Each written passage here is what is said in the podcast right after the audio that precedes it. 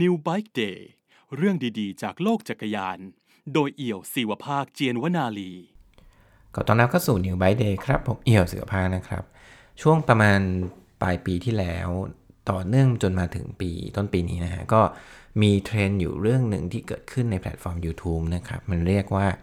Quitting YouTube นะครับ Quit ก็คือ Q U I T นะครับที่แปลว่าออกนะครับ ความหมายก็คือว่า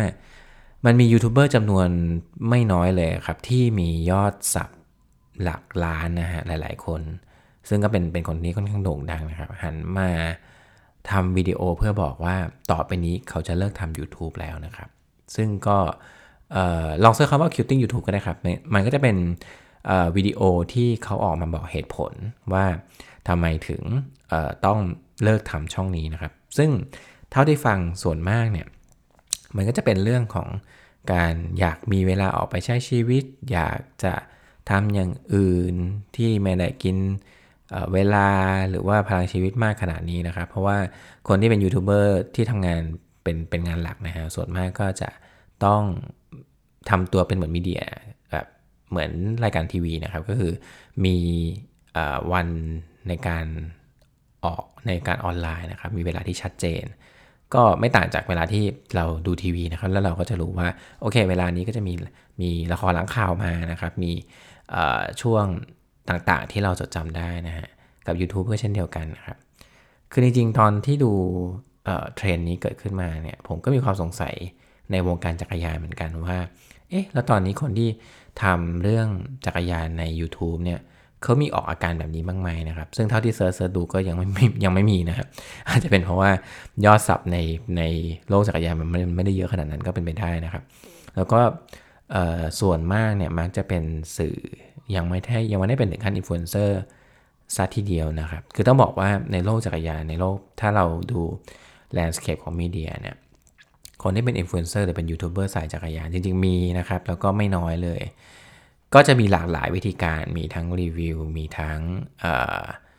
ปั่นเหมือนแบบเหมือนบันทึกภาพ GoPro ปั่นอะไรเงี้ยครับ หลังๆมักจะมีภาพ มักจะมียูทูบเบอร์แนวนี้ค่อนข้างเยอะก็คือ เหมือนแค่เปิด GoPro แล้วก็บันทึกการปั่นไปเฉยก็จะผ่านปั่นผ่านบนเส้นทางที่สวยแล้วก็ค่อนข้างท้าทายนะครับ เช่นปั่นลงเขาอะไรต่างๆนะฮะนะหลายคนน่าจะน่าจะได้เห็นกันบ้างนนะครับ ถ้าเกิดว่าดู YouTube กันเยอะๆนะฮะทีนี้ ช่วงเวลาเดียวกันเองนี่นะครับผมก็ผมก็ไปเจอช anel หนึ่งนะครับในใน u t u b e เช่นเดียวกันก็ก็เป็นช anel ของเบนเดลานี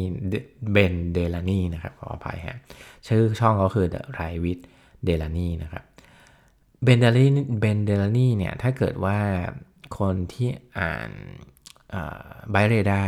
หรือเวโรนิวส์เนี่ยจะคุณคุณหน้าเขานะครับ เพราะว่า เบนนี่เคยเป็นบกของทั้งสองหัวนี้ทั้งคู่นะครับเวโรนิวก็เป็นเป็นหนึ่งในเว็บเว็บไซต์จักรยานนะครับที่ที่สำคัญนะครับ แล้วก็อ๋อจริงๆ แล้วมีมีนินิตยสารด้วยนะครับ แล้วก็มีอย่างไบเรดาก็ชัดเจนนะครับ เป็นเป็นหนึ่งในสื่อที่ที่แข็งแรงอยู่มานานเช่นเดียวกันนะครับ แล้วก็เบนนี่ก็เคยทำงานใน Specialize นะฮะก็เป็นหนึ่งในเจ้าหน้าที่ทีมงานสายสายฝ่ายการสื่อสารนะครับ เบนทำรายการตอนหนึ่งที่ออกมาเล่าว่าเขาหาเงินจาก YouTube ยังไงนะฮะ ซึ่งความน่าสนใจของของเบนก็คือ หลังจากที่เขาออกจากเวโรนิวส์มาแล้วเนี่ยเขาหันมาทำช่องนี้ด้วยตัวเองนะครับ แล้วก็พูดง่ายคือก็คือยูทูบเบอร์เป็นอาชีพนั่นแหละฮะ แต่เนื้อหาของเบนเนี่ยส่วนใหญ่ 90%เนี่ยเป็นรีวิวนะครับเป็นรีวิวอุปกรณ์เขาก็ก็อาจจะมีหลาย ๆ คนที่คิดว่า โอ้ยบริษัทจักรยาน ส่งของมารีวิวพร้อมกับให้เขาสปอนเซอร์แน่ ๆ เลยนะครับ ซึ่งพอเขาเล่าเบื้องหลังของมันเนี่ยก็อาจจะไม่ได้เป็นอย่างนั้นซะทีเดียวนะครับ คือตอนที่ดูเนี่ยผมว่าผมว่ามันก็มีความมันมันก็มีเป็นคำถามของหลาย ๆ คนอยู่แล้วนะฮะที่หันมาทำช่องช anel ใน YouTube เนาะเพราะผมว่าลึกๆแล้วอะครับ เราก็อาจจะมีหวังบ้างว่า รายได้จาก YouTube เนี่ยมันจะมาช่วยเป็น passive income ให้เราได้มาบางส่วนนะครับ อันนี้ก็เป็นเป็นนี้ที่เราเองก็ยอมรับว่าน่าจะมี แต่ว่ามันก็มีมันก็มีหลักการบางอย่างที่ถ้าเกิดว่าคุณอยากทำช่องให้มันยั่งยืนเนี่ยมันก็ควรจะรักษาไว้เช่นเดียวกันนะครับเบนเนี่ยเขาก็ออกออกมาเล่าคร่าวๆนะครับว่าจริงๆแล้วเนี่ยถ้าเกิดเราเราเอาตัวรายได้ของการ ทำช่องมามากาง หรือว่าเอาเพื่อนพูดง่ายๆคือเอารายได้ที่เขามีตอนนี้มามากางดูนะครับ อันดับแรกเราก็จะพบว่ารายได้จาก YouTube Ad มันไม่พอครับ หลายคนมักจะเข้าใจว่าถ้าเกิดว่าคุณมียอดสับเยอะมากๆ YouTube ก็จะแบ่งส่วนส่วนแบ่งนะครับจากค่าโฆษณาเนี่ยมาให้กับคนทำช่องนะครับ ซึ่งก็ถูกต้องนะครับจริงไงแต่ว่าปัญหาคือยุคหลังๆนะครับ YouTube ผมคิดว่าน่าจะหลังโควิดมันเป็นต้นมาครับ YouTube ไม่ได้มีส่วนแบ่งในการในการให้รายได้มามากเท่าเดิมนะครับ คืออาจจะบอกว่ามากหรือน้อยลำบาก เพราะว่ามากหรือน้อยกันแต่ละคนไม่เท่ากันนะครับ แล้วก็ยอดสับยอด engagement มันมีผลหมดเลยในในการคิดคำนวณนะครับ ถ้าอธิบายให้คนไม่ค่อยคนที่อาจจะไม่ไม่คุ้นเคยเรื่องนี้นะก็คือว่าเวลาที่คุณเข้า YouTube แบบแบบฟรีปกตินะครับ มันก็จะมีโฆษณา มีโฆษณาแปะหัวนะครับ บางทีอยู่ตรงกลางคลิปนะครับบางทีก็แปะท้าย หรือบางทีอยู่หัวแต่ข้ามไม่ได้ก็มีนะครับเวลาที่แบรนด์มาซื้อโฆษณากับ YouTube เนี่ยเขาก็จะมาอยู่ในพื้นที่แบบนี้นะครับ ทีนี้เงินโฆษณาที่ที่ YouTube ขายกับแบรนด์พวกนี้ครับหลาย ๆ ครั้งมันมีจำนวนค่อนข้างเยอะมาก เพราะว่า YouTube เป็นแพลตฟอร์มที่คนทั่วโลกใช้นะครับเขาก็เขาก็จะคิดคิดเงินคิดเงินแพงขึ้นมาหน่อย ทีนี้ในการคิดเงินแพงขึ้นมานั้นเนี่ย YouTube ไม่ได้เอาเงินนั้นนะเข้าตัวเองอย่างเดียว แต่เขาก็เอา แบ่งเปอร์เซ็นต์ให้กับคนที่ทำช่องช่องนั้นด้วยนะครับ ซึ่งมันก็จะมีหลักการในการคิดที่ที่ซับซ้อนลงไปอีกว่า ถ้าสมมุติว่าคลิปนั้นยอดวิวไม่เยอะมาก เขาก็ไม่เลือกไม่ได้เลือกที่จะเอาโฆษณาไปแปะ นั่นเท่ากับว่าคุณเองก็จะไม่ได้รายได้รายได้เช่นเดียวกัน แต่ถ้าเกิดว่ายอดวิวของคุณเนี่ยมันมีจำนวนเยอะมาก เยอะจนถึงขั้นคนที่เข้าไปดูคลิปคุณทุกคนได้ดูโฆษณาก่อนก่อนเริ่มนะครับ นั่นก็แอดซูมเป็นไปได้ว่า คุณจะได้รายได้จาก YouTube ในก้อนนี้เช่นเดียวกันนะครับ อันนี้ก็เป็นหลักการพื้นฐานนะครับ ซึ่งจริงๆแล้วไม่มี detail เยอะมากนะฮะ แต่ว่าถ้าโดยสรุปก็คือเบนคิดว่า YouTube Ad รายได้จาก YouTube Ad ไม่พอแล้วในในในยุคนี้นะครับ เขาก็เลยมี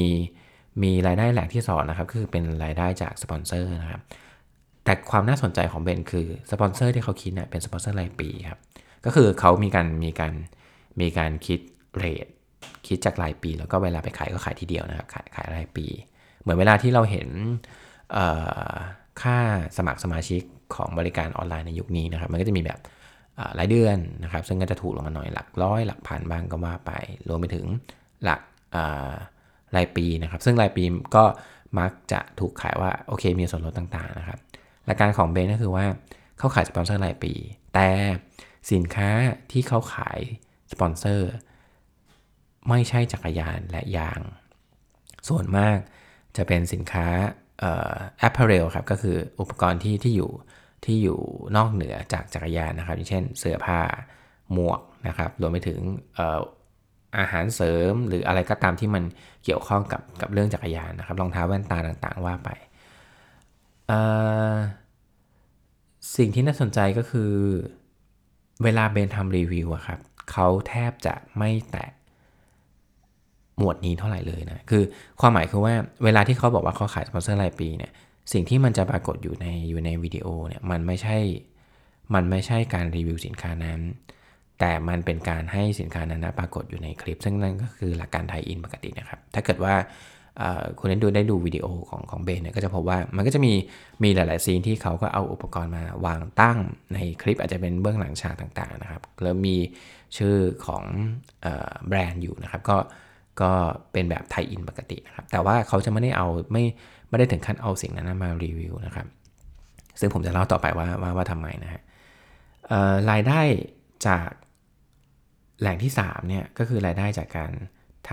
ำจากการจากการสปอนเซอร์รับจ้างให้บริษัทหรือให้อีเวนต์ต่างๆเนี่ยเป็นหลาย ๆ ครั้งไปนะครับ ซึ่งอันเนี้ยก็เป็นหนึ่งในรายได้ที่เสริมเข้ามา แต่เพียงแต่ว่า มันไม่ได้เป็นแบบสม่ำเสมอมากมันไม่ได้เป็นรายปีมากนะครับ เพราะฉะนั้นมันก็จะเป็นตัวที่ค่อยๆมา ค่อยๆมาตามตามวาระต่างๆนะครับ ผมวกกลับไปเรื่องรีวิวนิดนึงฮะคือเบนบอกว่า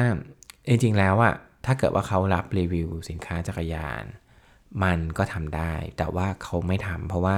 มันผิดหลักการที่เขาเชื่อ ผิดหลักการที่เขาเหตุผิดเหตุผลที่เขาสร้างช่องนี้ขึ้นมานะครับเหตุผลที่เขาสร้างช่องนี้ขึ้นมา คือเขาต้องการสร้างออเดียนหรือสร้างฐานคนดูขึ้นมานะครับ ทีนี้เขาจะสร้างฐานคนดูได้ยังไง เขาก็มองว่า คุณต้องทำให้ช่องของคุณนะ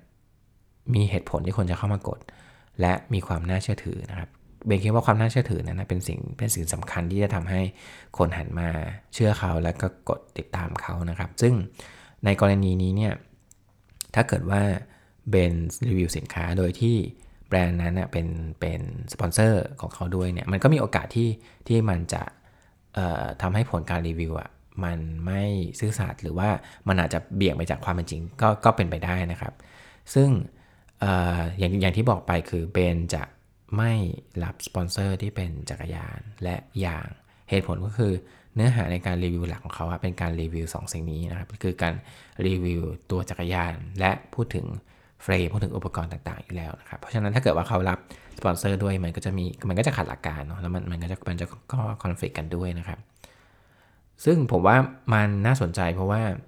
มันผิดไม่ไม่ไม่จะเรียกว่าผิดก็ก็ไม่เชิงแต่หมายหมายถึงว่า คนอาจจะเข้าใจอีกแบบหนึ่งว่า บริษัทมักจะ ถ้าเกิดว่าบริษัทส่งสินค้าไปให้รีวิว มีตังค์ให้ด้วยเป็นค่ารีวิวเนี่ย คนที่เป็นอินฟลูเอนเซอร์ก็จะรับทุกครั้งนะครับ ซึ่งจริง ๆ แล้วอะเบนบอกว่าไม่ใช่ คือสำหรับเขาอะเขาเขาคิดว่าเขาเล่นเกมแบบนี้ดีกว่า เพราะว่ามันจะทำให้ช่องเขาอะมี reliable หรือว่ามีความน่าเชื่อถือที่ดีกว่านะครับ เมื่อกี้ผมบอกว่ามีรายได้ 1 YouTube Ad ใช่ไหมครับ ซึ่งก็ไม่ได้พอมาก 2 รายได้จาก สปอนเซอร์รายปีนะครับ ซึ่งตอนนี้ถ้าเกิดถ้าเกิดเล่าคร่าวๆเบนก็จะมี 3 เจ้านะครับ มีเสื้อจักรยาน Castelli นะครับ มีขาตั้งจักรยานชื่อ Feedback แล้วก็มีหมวก Giro นะครับ แต่ว่าเดี๋ยวปี 2024 เขาก็มีอีกนะครับ ก็มีเพิ่มเติมเข้ามาเสริมจาก 3 เจ้าที่มีอยู่แล้ว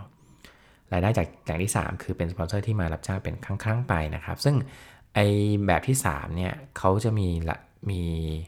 กลไกอีกอันหนึ่งที่เรียกว่า affiliate marketing นะครับ affiliate ก็คือว่า เวลาที่คุณทำคอนเทนต์อะไรไปที่เป็นคอนเทนต์แบบสปอนเซอร์หรือ branded content เนี่ยเขาจะแบรนด์จะให้ลิงก์มาอันหนึ่งที่ถ้าเกิดว่าคนที่ติดตามอินฟลูเอนเซอร์อินฟลูเอนเซอร์คนนั้นนะครับ แล้วก็กดลิงก์นั้นเนี่ยหรือเข้าไปซื้อสินค้าที่อยู่ที่อยู่ในลิงก์นั้นเนี่ยได้กดถี่แค่ไหนหรือกดบ่อยแค่ไหนเนี่ยแบรนด์นั้นก็จะแบ่งเปอร์เซ็นต์ให้กับคนที่ เป็นอินฟลูเอนเซอร์คนนั้นนะครับพูดง่ายคือเหมือนอารมณ์เหมือนให้อินฟลูเอนเซอร์ช่วยขายของนั่นแหละฮะแต่เพียงแต่ว่าณวันนี้มันมันอยู่ในรูปแบบลิงก์นะครับถ้าเกิดว่าเราลองไปสังเกตดูนะครับ ถ้าสมมติว่ามีอินฟลูเอนเซอร์ที่สมมุติว่าโพสต์อะไรสักอย่างลงไปแล้วมันมีลิงก์ตรงแคปชั่นด้านล่างนะครับ ซึ่งมันเป็นลิงก์เกี่ยวกับสินค้าต่างๆ อันนั้นนะครับเรียกว่า affiliate marketing นะครับ ซึ่งเบนทำบ้างนะครับ ก็เป็นเป็นสปอนเซอร์ตามอีเวนต์หลายหลายหลายสะดวกนะกันนะครับ ใช้คำนี้ดีกว่า รายได้แหล่งที่4ครับเป็นรายได้ที่ผมเดาว่าในเมืองไทยเนี่ยอาจจะไม่ค่อยเยอะ ซึ่งอาจจะผิดก็ได้นะครับ ผมว่าในในความเป็นจริงอาจจะมี แต่ว่าของเมืองนอกเนี่ยเยอะแล้วก็แล้วก็สามารถเลี้ยงตัวเองได้เลยนะครับ นั่นก็คืออรายได้จากการทำวิดีโอที่เรียกว่า race cross preview นะครับ ประเด็นก็คือในเอาเฉพาะในอเมริกาอะไรกันนะครับ มีการแข่งเยอะมากนะครับ การแข่งจักรยานนะฮะ ทั้งแบบระดับโลทัวร์นะครับจนไปถึงระดับโลโก้มากๆนะฮะก็ก็มีเยอะ ซึ่งทุกเจ้าเนี่ยเขาก็ต้องการที่จะทำคอนเทนต์เพื่อให้คนมาสมัครเยอะๆนะครับ ซึ่งหนึ่งในหนึ่งในคอนเทนต์ที่เขาทำคือคอนเทนต์เนี่ยมันจะต้องทำล่วงหน้าทำก่อน เพื่อให้คนเห็นเส้นทางแล้วอะรู้สึก อยากมาสมัครอยากมาแข่งนะครับเขาก็จะใช้วิธีการให้อินฟลูเอนเซอร์มาทดลองปั่น หรือว่ามาแนะนำการแข่งนะครับทำวิดีโอแบบไหนก็ได้นะครับ นี่เรียกว่า race course preview นะครับ ซึ่งเบนก็ได้รับได้รับโจทย์จากสิ่งนี้นะครับ ก็ถือว่าเป็นหนึ่งหนึ่งในรายได้อีกแหล่งหนึ่งที่ที่ช่วยให้เขาสามารถทำยูทูบเบอร์เป็นเป็นงานประจำเป็นหลักได้นะครับ อย่างที่บอกว่าสิ่งที่เขาจะไม่ขายคือคือการขายรีวิวนะครับ ซึ่ง เป็นหนึ่งที่เป็นหนึ่งในหลักการที่เบนชัดเจนมากๆนะครับ แล้วก็มีรายได้อีกส่วนเล็กๆนะครับ ก็จะเรียกว่าไม่เล็กก็ก็ไม่เชิงนะ แต่ว่ามันมันก็ช่วยได้เหมือนกันครับ ก็คือใน YouTube ปัจจุบันนี้ผมไม่มั่นใจนะว่าเป็นเป็นทุก Account หรือเปล่านะครับ แต่ว่ามันจะมีฟังก์ชันหนึ่งที่เรียกว่า thanks ครับ ถ้าลองเราลองดูเอาเอากลับไปดูในช anel ของของเบนก็ได้ครับ The r i v e with Ben d e l a n y นะฮะด้านล่างตรงใต้ใต้ชื่อคลิปอะครับ องไปทางขวามือมันจะมีปุ่มหนึ่งที่เรียกว่า thanks นะครับ มันคือฟังก์ชันที่เราสามารถสนับสนุนยูทูบเบอร์ด้วยการโอนเงินให้ตรงๆเลยครับ ก็คือเป็นเป็นปุ่มนี้เลยนะครับ ก็สามารถให้ได้ตามลำดับความเหมาะสมมีลำดับต่างๆนะครับ ถูกก็มีแพงมาเลยก็มีนะครับ แล้วแต่เบนก็มีการทำสินค้าของตัวเองขึ้นมาเช่นเดียวกันนะครับ ก็ง่ายๆครับหมวกเสื้อต่างๆ มันก็เป็นกระแสเงินสดที่มันที่มันเข้ามาไหลเวียนช่วยหล่อเลี้ยงชีวิตและช่วยหล่อเลี้ยงการทำช่องเช่นเดียวกันนะครับ อันนี้ก็ก็เป็นเป็นรายได้จากขอช่องของเบนนะครับที่เขาเอามาเปิดเผยนะครับ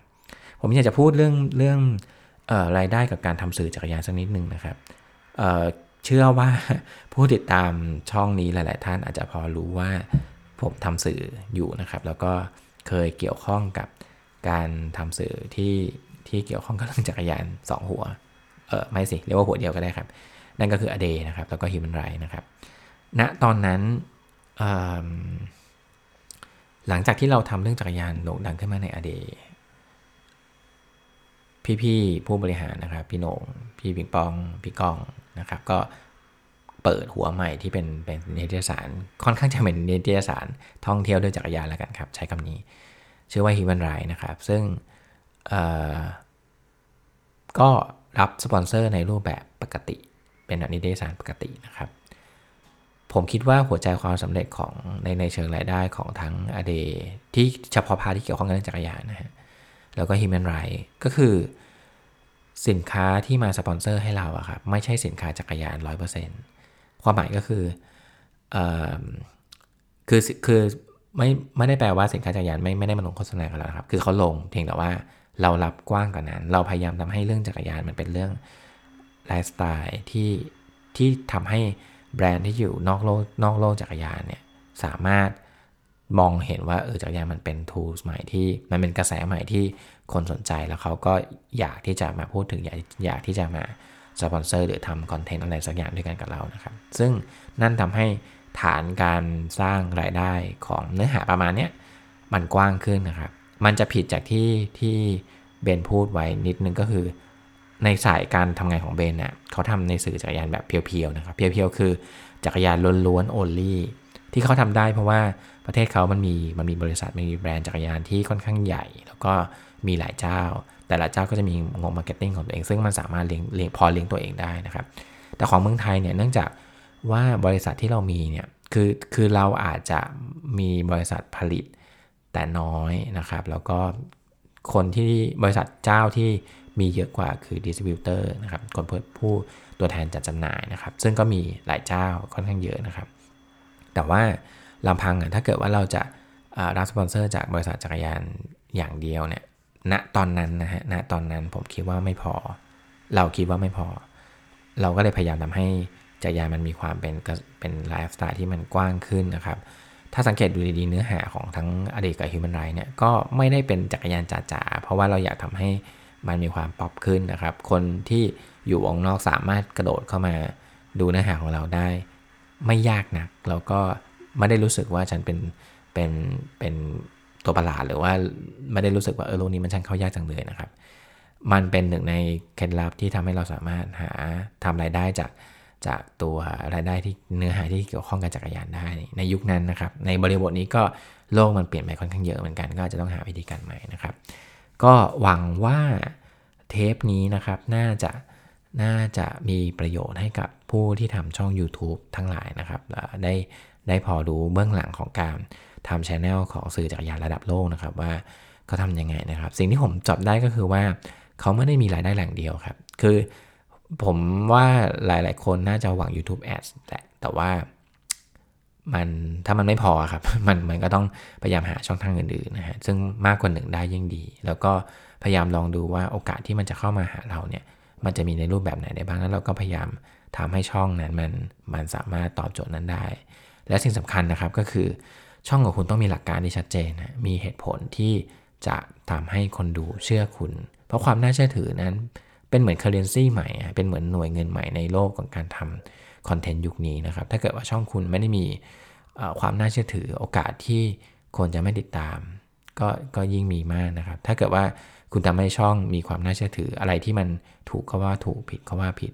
มันก็จะทำให้คนติดตามของคุณรักคุณและเชื่อคุณมากยิ่งขึ้นเช่นเดียวกันครับ ขอบคุณสำหรับผู้ฟังนีบายเดนนะครับพบกันใหม่ตอนหน้าครับ สวัสดีครับ New Bike Day Podcast เรื่องดีๆ จากโลกจักรยาน โดยเอี่ยวศิวภาคเจียนวนาลี